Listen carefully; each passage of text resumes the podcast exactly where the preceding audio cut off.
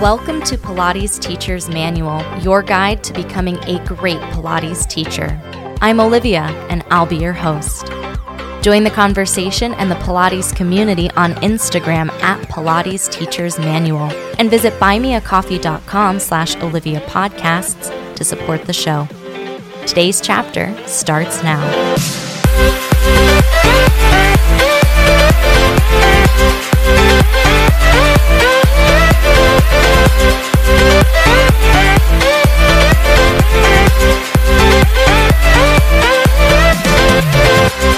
Hello, hello, everybody. Welcome back to the podcast. Today on the show, we're going to be talking about developing your specialty.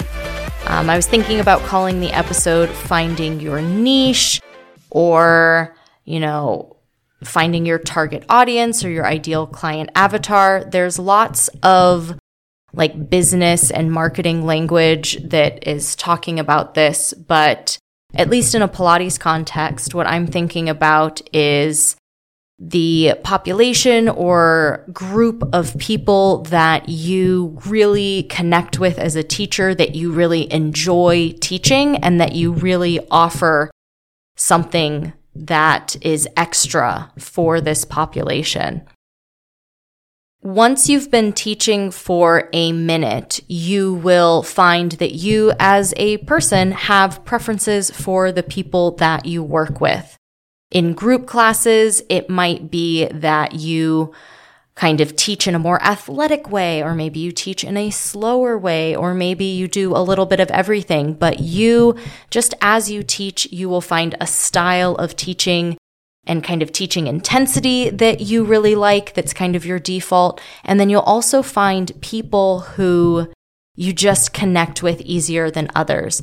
And this isn't to say that you don't connect with, you know, other people ever at all, but there's definitely some people who you just love teaching them and you just love working with them. And it makes sense that you would lean into that a bit.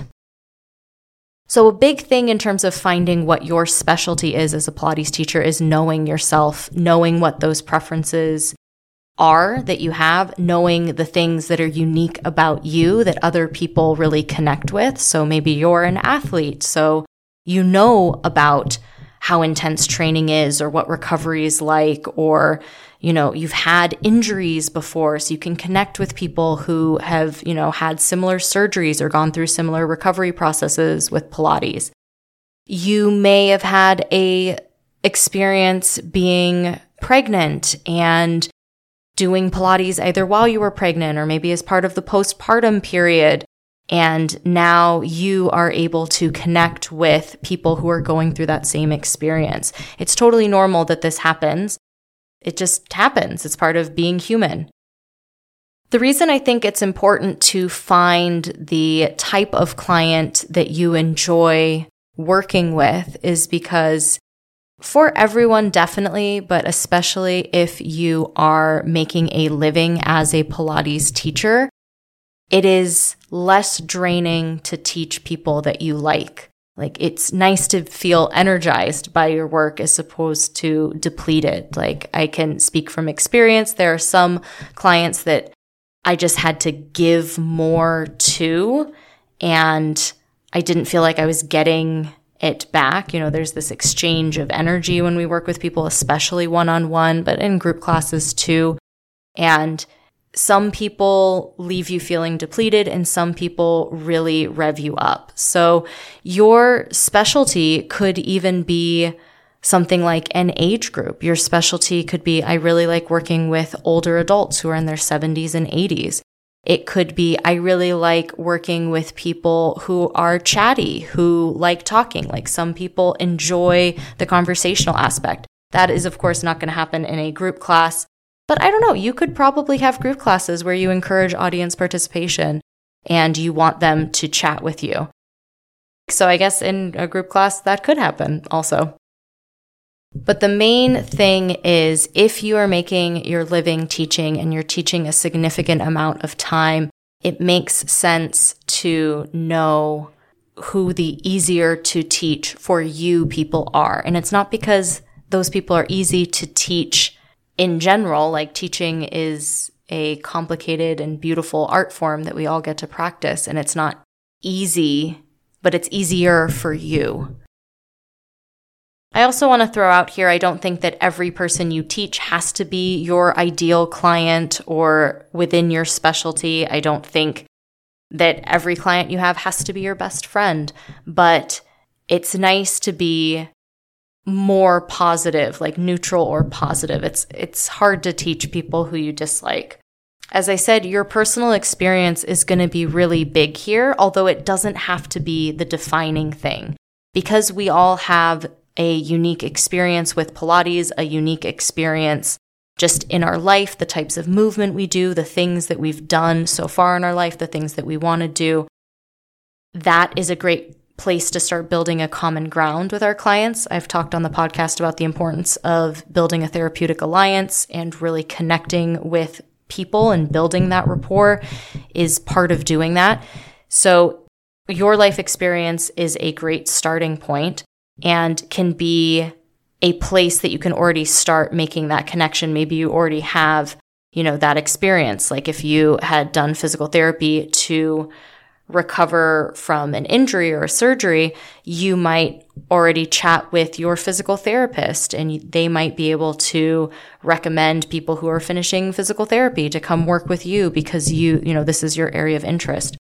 So your specialty could be that. Your specialty could also be something that you have kind of gone the extra mile in and you've studied a little bit more extensively. So if prenatal clients was your niche and you really wanted to work with pregnant friends in the studio, then you may consider doing some additional training or some additional work or just going a little bit further to make sure that you really understand what's going on with this population and how you can best serve them.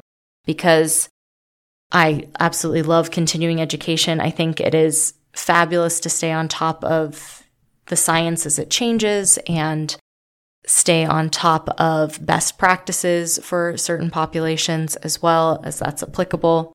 So maybe that's where you really target your continuing education that you say, this is what I want to be an expert in. This is where I want to, you know, make my little difference in the Pilates world.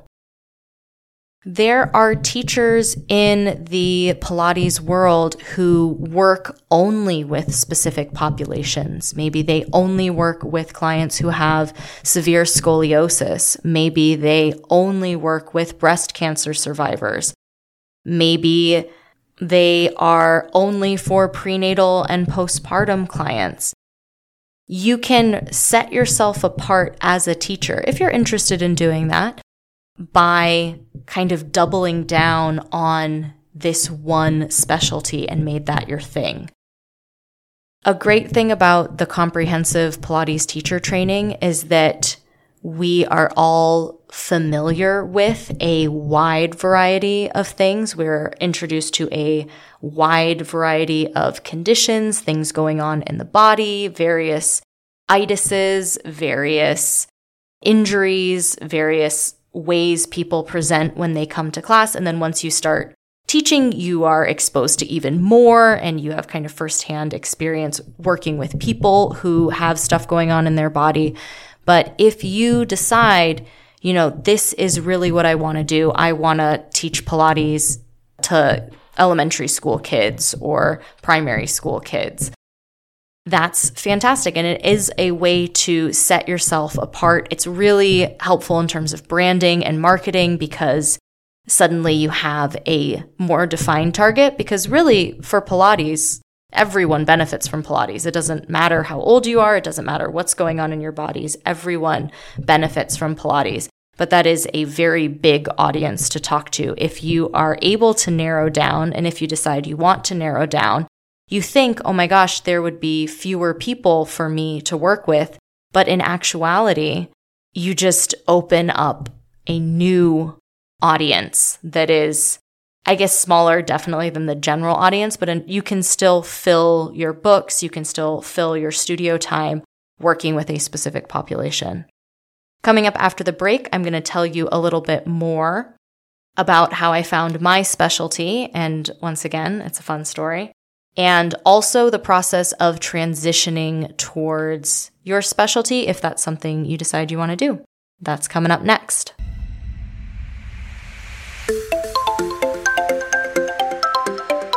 Hi there. I hope you're enjoying today's chapter so far. There's great stuff coming up after the break, too. Be sure to subscribe wherever you're listening and visit buymeacoffee.com slash Olivia Podcasts to support the show. There you can make a one-time donation or become a member for as little as $5 a month. Membership comes with some awesome perks, including a shout out in the next episode, a monthly newsletter, a monthly Zoom call with me, and more. You can also visit links.oliviabioni.com slash affiliates to check out some sweet deals on products I use and love. Now back to the show.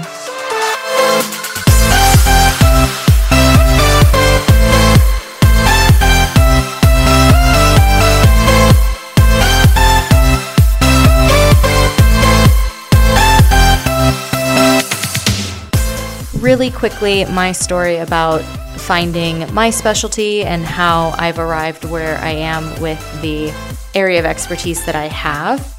And I would say that my population that I work with and enjoy working with the most are older adults who are in their 70s and 80s, um, specifically older adults who understand the benefit of mindful exercise and want to be the best, strongest, most flexible, most coordinated version of themselves at their age. And also, caveat who don't want to work out before eight in the morning because I also do not want to teach before eight in the morning. So, the way I arrived at this audience and this population was a little bit organic when I was getting started, but also intentional as time has gone on. Sometimes when you get started teaching in a studio, you know, a teacher moves away or they're cutting back their hours or their schedule's changing. They're letting some clients go and trying to find other teachers to work with those clients. And that's what happened with me. And I found that most of my clients were older. Part of it's the area that I live in and the studio that I was teaching at. It had um, an older audience to begin with. Some of my first clients were from other teachers and they just happened to be older. Because those were some of my first teaching experiences, I learned so much working with my clients and I learned so much about aging because I got started teaching in my mid 20s. And so what's happening in an 80 year old body, like I kind of have an idea because I have, you know, grandparents, but you don't really know until you work with people and you see um, their medical scans from their doctors and their recommendations from their physical therapists. And just through virtue of working with people, you get better at working with people. So that started organically, that those were my first clients. But then I realized that I was really hitting it off with these clients. I really enjoy hearing their stories of, you know, living in Chicago in the 40s and 50s. Like, that's wild. But I also saw this as an opportunity to connect with people and the language that we're using is Pilates and they're there for a Pilates session, but also being someone who will listen to them and they, you know, are excited to share about their grandkids and vacations and things. And I think for older adults, especially, it can be very lonely once you retire or once you are working less and you can, your world can, can get very small. So I really enjoy genuinely having conversations and hearing things with my clients. And I just noticed, you know, I feel good when I'm teaching these people.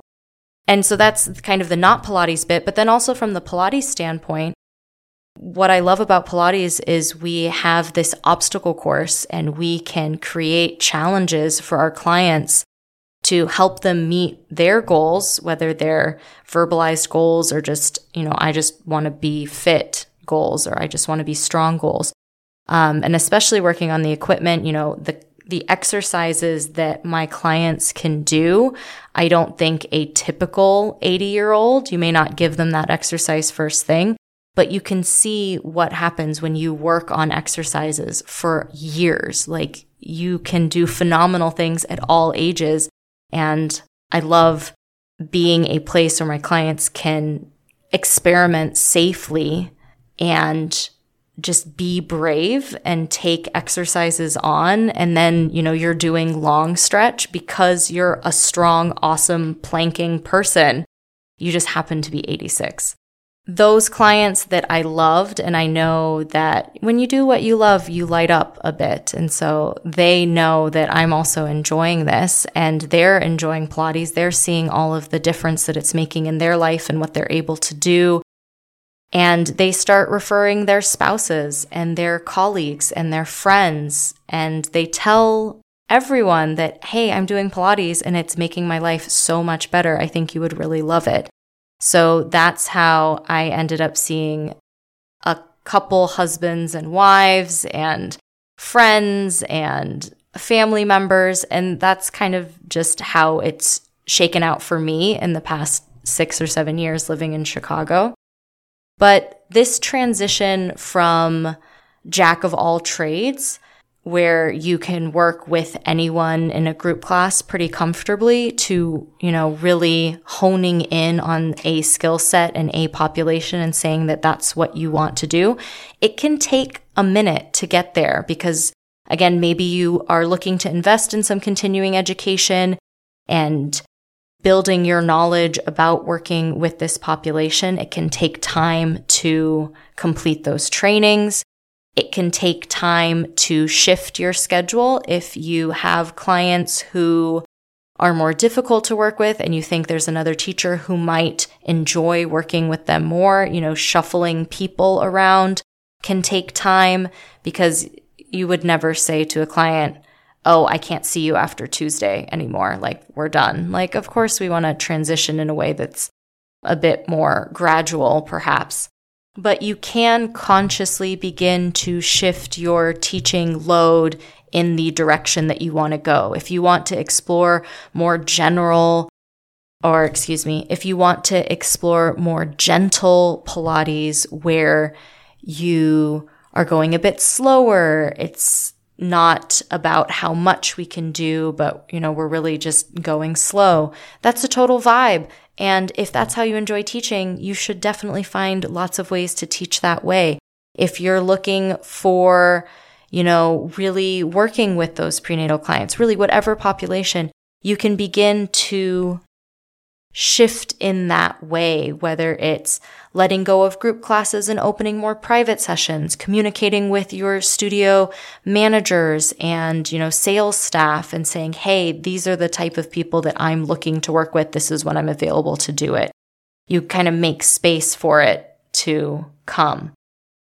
I think it can be really rewarding to have a specialty, to have this smaller area of expertise and this type of person that you know that you work really well with and you have something beneficial to give them.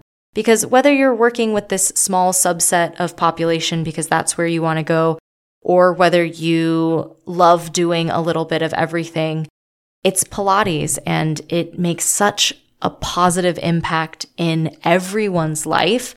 For me, finding that specialty was a way to protect my energy and to combat burnout because I just know that working with my clients makes me feel good instead of making me feel tired. So I wish that for you. And last little thought that I'll say about this is that it's okay for what you want and what you're interested in to change. It's totally okay if you say, I only want to work with pregnant clients. Then you're like, I changed my mind. Like you are allowed to change your mind. You are allowed to find your own way in the Pilates space. I'm just giving you some insights on what has worked and what's happened for me. Huge thank you to all my supporters on Buy Me a Coffee. I appreciate you so much and appreciate your support of this project. Big shout out to Star for her support and also uh, to an anonymous donor. I appreciate it. Um, that September newsletter will be coming out soon because holy moly, we're halfway through September. How? I hope you have a great couple weeks, and I'll talk to you again soon.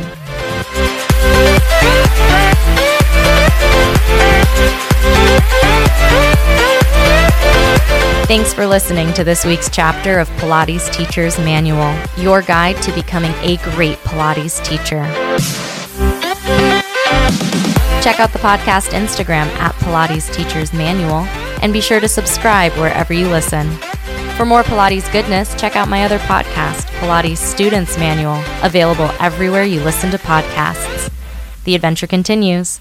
Until next time.